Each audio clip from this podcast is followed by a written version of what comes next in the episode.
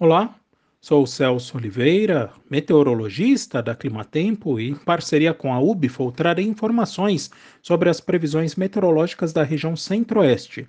Hoje é dia 8 de fevereiro de 2022 e as condições são complicadas no campo em Goiás e também Mato Grosso em função da invernada persistente.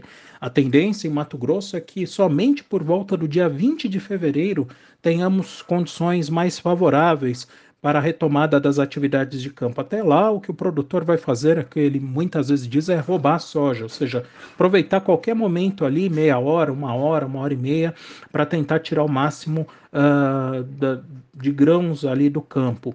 Uh, tanto que o acumulado, na verdade, projetado na região de Sorriso, chega a 70 milímetros entre a sexta-feira e a terça-feira da semana que vem, ou seja, o próximo fim de semana vai ser de tempo bem mais nublado do que o último, bem mais chuvoso do que o último. Em Goiatuba, a previsão é de 85 milímetros nos próximos seis dias, em Goiás, períodos de melhoria previstos apenas a partir da segunda-feira que vem.